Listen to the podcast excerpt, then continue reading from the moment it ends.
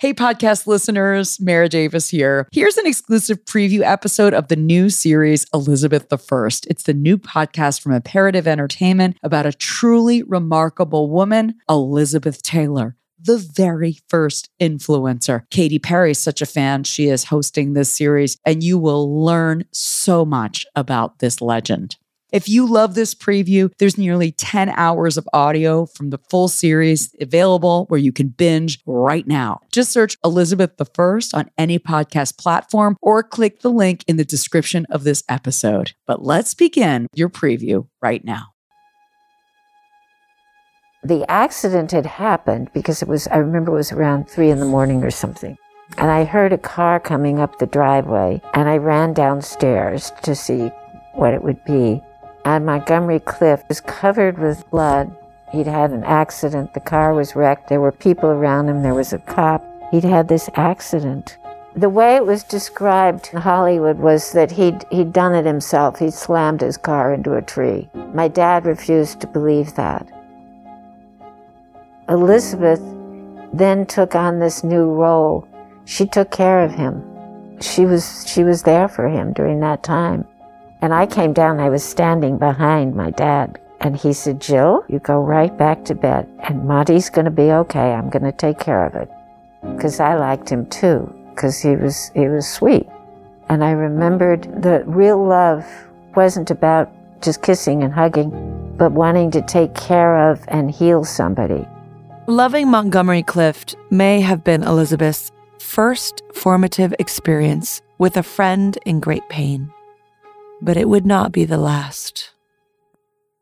Regardless of the control the studio had, an adult Elizabeth remained capable of prioritizing her own health and happiness. Publicity, and even the career, meant nothing to her compared to that. A year after her divorce from Hilton, Elizabeth fell in love and married Michael Wilding, an English stage and film actor, 20 years her senior you know, if you fell in love and were close to someone, it was automatic that you got married. I was brought up, that was, uh, those were my morals, and it just, no matter how old I got, it was still like, you know, I had to um, legalize it. Despite her traditional values and the circumstances of her first divorce, the quick second marriage was blood in the water for the gossip mongers, like Hedda Hopper. Headlines Gossip rags, the clickbait of Elizabeth's era. It never hit the mark of the truth, especially when it came to Elizabeth and love. There was no recklessness, no raucous lifestyle. Elizabeth was just traditional. She believed in marriage, and when she was in love, she committed. It's that simple. In her day, that wasn't the story, the frame that the studio thought would sell, and their gossip journalists or on the payroll to sell a product. With the story about Hedda Hopper and Louella Parsons, they were there to put a positive spin on the actors. And okay, this was the 40s, but people were, ha- I mean, people were just as raucous and wild as they are today with sex and alcohol and drugs. It's not like that stuff didn't exist back then. They were a bunch of actors, beautiful people and they had wild parties and they did all the stuff that we do hear about today. But the studio covered all of that up and protected them. But there was a really high price that they had to pay because the studio controlled everything they did and everything they were and how the public perceived them. So they couldn't be their true authentic selves. But Elizabeth was her true authentic self and didn't get fired for it. She was in a male dominated studio system and she held her own. And when she married Michael Wilding, so she's like 20. All cameras at London Airport are focused on two people very much in love. But no Hollywood premiere could ever compete with this, as thousands of fans fought for just a glimpse of these glamorous stars on their wedding day. And for the first two years, she let him make all the decisions. But she fought for some roles and got them. And once she realized that she had power over the film she made, she started calling the shots. And essentially, that's why their marriage broke up. because for the first couple years, it was all him. And then it was all her. He hated it. He was miserable when she started to become independent. And that's really when she did start to become the most independent. It was a second marriage that could never work. But it gave Elizabeth the one role that mattered above all others. She became a mother. Hollywood, where a new personality makes his film debut, Michael Howard Wilding, the two month old son of film stars Elizabeth Taylor and Michael Wilding. As you'd expect, the camera holds no terrors for baby Michael. He knows he's playing the leading role. And this is one time when Elizabeth doesn't want to be billed, she's just happy to be young Michael's mum. Elizabeth and Michael had two boys, Michael Jr. and Christopher. Her love of motherhood naturally eclipsed that of her art. Yet, even in this sacred part of her life, LB had control. The world that she had to navigate in the studio system seemed to be very difficult, especially being a woman. We have, for example, some letters, or I guess you would say notices from the company, from MGM, notifying her of her reduced compensation period uh, due to her pregnancy uh, with her first child. And so at that time, there were, of course, no protections for, for women and for maternity leave or things like that. And so because she was a salaried employee and she couldn't work, they reduced her compensation. If she didn't report back at the time specified by the company, then they would extend that period. So we have letters or notices along those lines that informing her of this reduced compensation period. February 16, 1953. Addressed to Mrs. Michael Wilding, professionally known as Elizabeth Taylor. The letter was from MGM Pictures and said, in part, By reason of the birth of your child on January 6, 1953, the reduced compensation period provided for in paragraph 29. In this connection, it is expressly understood that the extension of said first reduced compensation period, as herein provided, is purely voluntary on our part. After years of surviving and thriving in the patriarchy of the studio system, Elizabeth thought marriage would be her way out. She longed to be a wife and mother and just disengage even though it meant giving up her art. That was the most important thing to her. Of course, being a mother, she was very, very proud of being a mother and her children and all of that. But, you know, this is somebody who'd been playing roles since she was a little girl, so I think it makes sense to call it a role. She wanted to be with a man. At the end of the day, she's a human being like you and I are.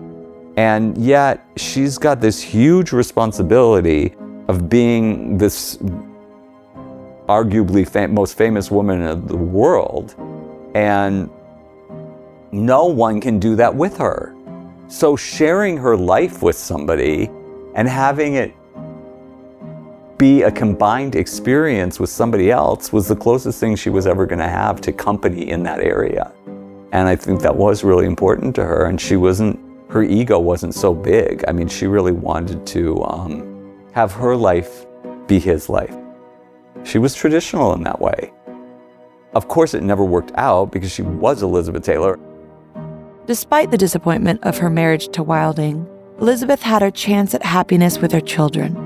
Her passion and love of family would ultimately lead to her freedom. Her granddaughter, Naomi Wilding, gives us a window into this private part of Elizabeth's world for most of my childhood, um, my grandmother, even though she married often, she didn't have um, sort of a male partner that was responsible for the family in the way that she was. She was the matriarch. She she led our family. She was extremely successful everything that she did, and and she raised us in that same way. That that way, which was of compassion and love, but was very, very firm. And I and that was that was our strong influence. There was never any question about who was in charge.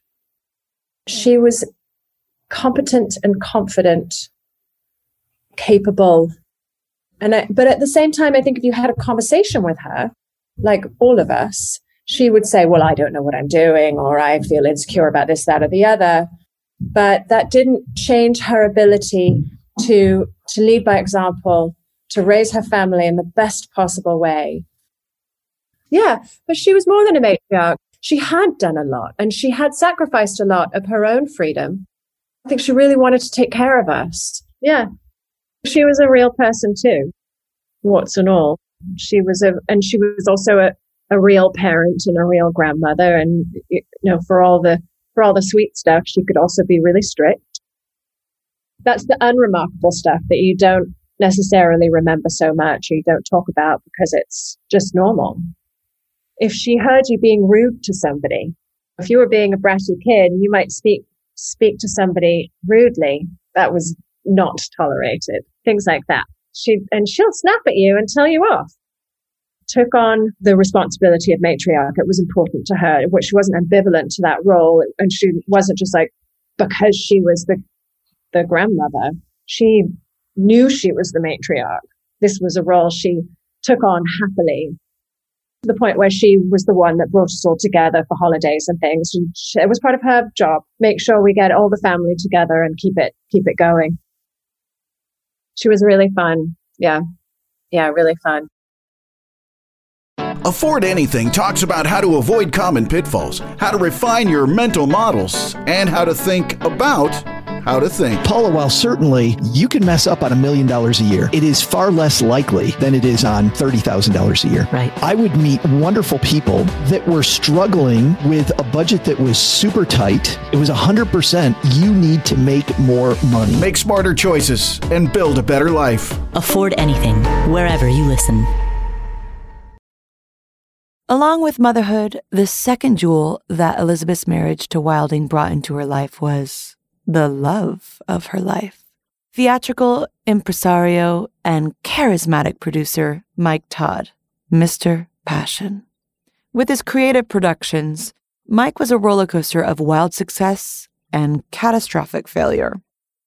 The ultimate high roller, he fearlessly leapt from epic highs to bottomless lows and back again.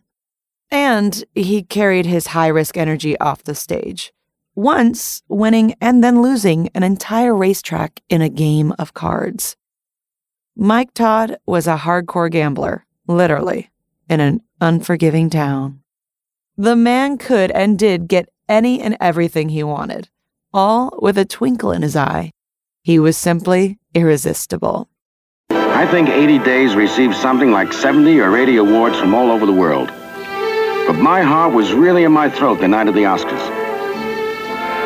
When it was time for the Best Picture Award and they called me up, without thinking, I ran to the platform and I grabbed it. I mean, I grabbed it. I won the two biggest prizes you can get the Academy Award and Elizabeth Taylor. As told by his best friend, actor Eddie Fisher, Mike fell in love with Elizabeth at first sight. They met at a friend's dinner party while Elizabeth was still married to Wilding. Mike Todd invited the Wildings over to his place for a future dinner, just to get another look at her. The moment he heard that Elizabeth and Wilding had separated, he went for her like a heat seeking missile. He found her sitting alone in a VP's office at MGM, took her by the elbow, and without saying a word, swept her away to a private room where he could plead his case. I see you've decided to shed that guy. Don't start looking around for someone to latch onto. You are going to marry only one guy. See? And his name is me. So Mike Todd finds Elizabeth at MGM and he pulls her into an office and basically spent an hour telling her, convincing her, letting her know that they were going to be married. They were going to, he was in love with her clearly. And, you know, she had met him before. And he was just this huge personality and this truly wonderful man who absolutely thought, believed, and knew he was the luckiest man on earth to have a chance to be with Elizabeth Taylor. And she fell in love with him. He taught her how to love. He taught her how to love, but he taught her how to be loved. That's what Elizabeth really focused on with him. He taught her how to be loved because his love for her was so great. He considered her a queen, and in many ways she was. He treated her like a queen. He had her on a pedestal, and he took care of her. He spoiled the kids. He spoiled Elizabeth, but he knew that Elizabeth couldn't be spoiled because she was too pure of heart. But he lavished everything on her. I was reading interviews with some people that worked for them at the time, and they talk about Mike's love for Elizabeth. And they said, you know, he really was so enamored with her. And the, they, they questioned whether Mike would have even been able to make around the world in 80 days if Elizabeth had been around because so much of his attention was focused on her. But Mike was a brilliant man. He was a showman. He was a con man, but he was a good, solid man. And Elizabeth needed that because she was a good, solid woman and she needed her emotional, uh, her emotional equal, her intellectual equal, and somebody where they could really have a, uh, have a real life together. And when you're Elizabeth Taylor, that isn't the easiest thing because there's a whole bunch of baggage that comes along with that. The fame and with the, uh, the world and the focus on her. But Mike had the guts and the wherewithal. And most importantly, he, he worshiped her. And, and through all of that, she, she learned how to be loved. With Mike, Elizabeth experienced the elusive thing that we all want, that we all long for, because it's the key ingredient to true love. The world's most photographed and media covered actress finally felt seen. Mike saw her soul. He knew what made her tick and what made her unique.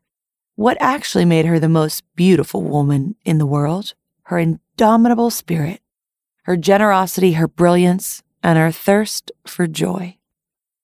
Mike Todd got Elizabeth Taylor. Ruth Peltason, Elizabeth's editor for her autobiographical book, My Love Affair with Jewelry, which was, of course, a fabulous art book, weighs in. Well, I mean, Elizabeth's stories about the jewelry were always great. Um, one thing I do recall thinking quite a lot at the time because people love to play the game who did elizabeth which husband did elizabeth love most? And and uh, any of us who have gotten past our 30s know that love changes. We might love at 25 love is different than when you're 45 um, that sort of thing. But i remember so often thinking that when elizabeth would speak about pieces from say mike todd and things going on in their lives or with burton my takeaway was her voice changed talking about Mike Todd. I thought he's her guy, he's her person. Elizabeth and Mike were married in Acapulco, Mexico in early 1957. It was a third marriage for them both.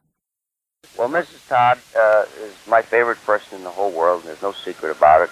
There's no better way in the world of spending it than trying to spoil Elizabeth. You can't but that be uh, somebody once said, "Is Elizabeth spoiled?" And I said, "I don't know nothing more pleasant than trying to spoil her, and I won't be able to. I don't think." The baby would be a girl named Liza, just as Mike had wished. It was a time of pure happiness for Elizabeth. In the months just before Liza's birth, Edward Murrow sat down with the happy couple for his popular show, Person to Person. As you listen, imagine the visible grins and literal beaming on their faces. This is from an era where man and wife often stood in rigid roles. But for these two, marriage was a playful dance between two electric minds. This is passion.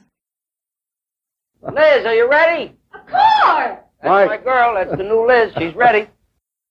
First we came from Mexico, then we went to California, then we came to New York, then we went back to California, then we came to Chicago, then we went back to California. Then we have a house in Palm Springs. Then we left Chicago last night at 9 o'clock this morning. Because a Saturday was their anniversary, every Saturday, Mike bought Elizabeth a gift.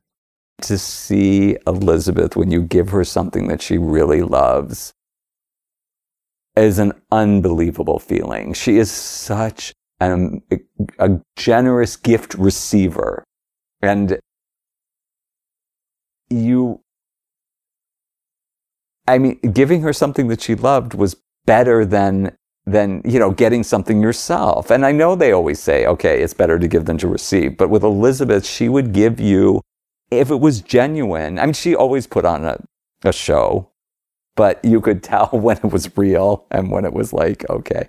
But i mean she was she was like not shy about it you would never hear elizabeth say oh you shouldn't have I mean, that is one thing that I believe never came out of Elizabeth's mouth.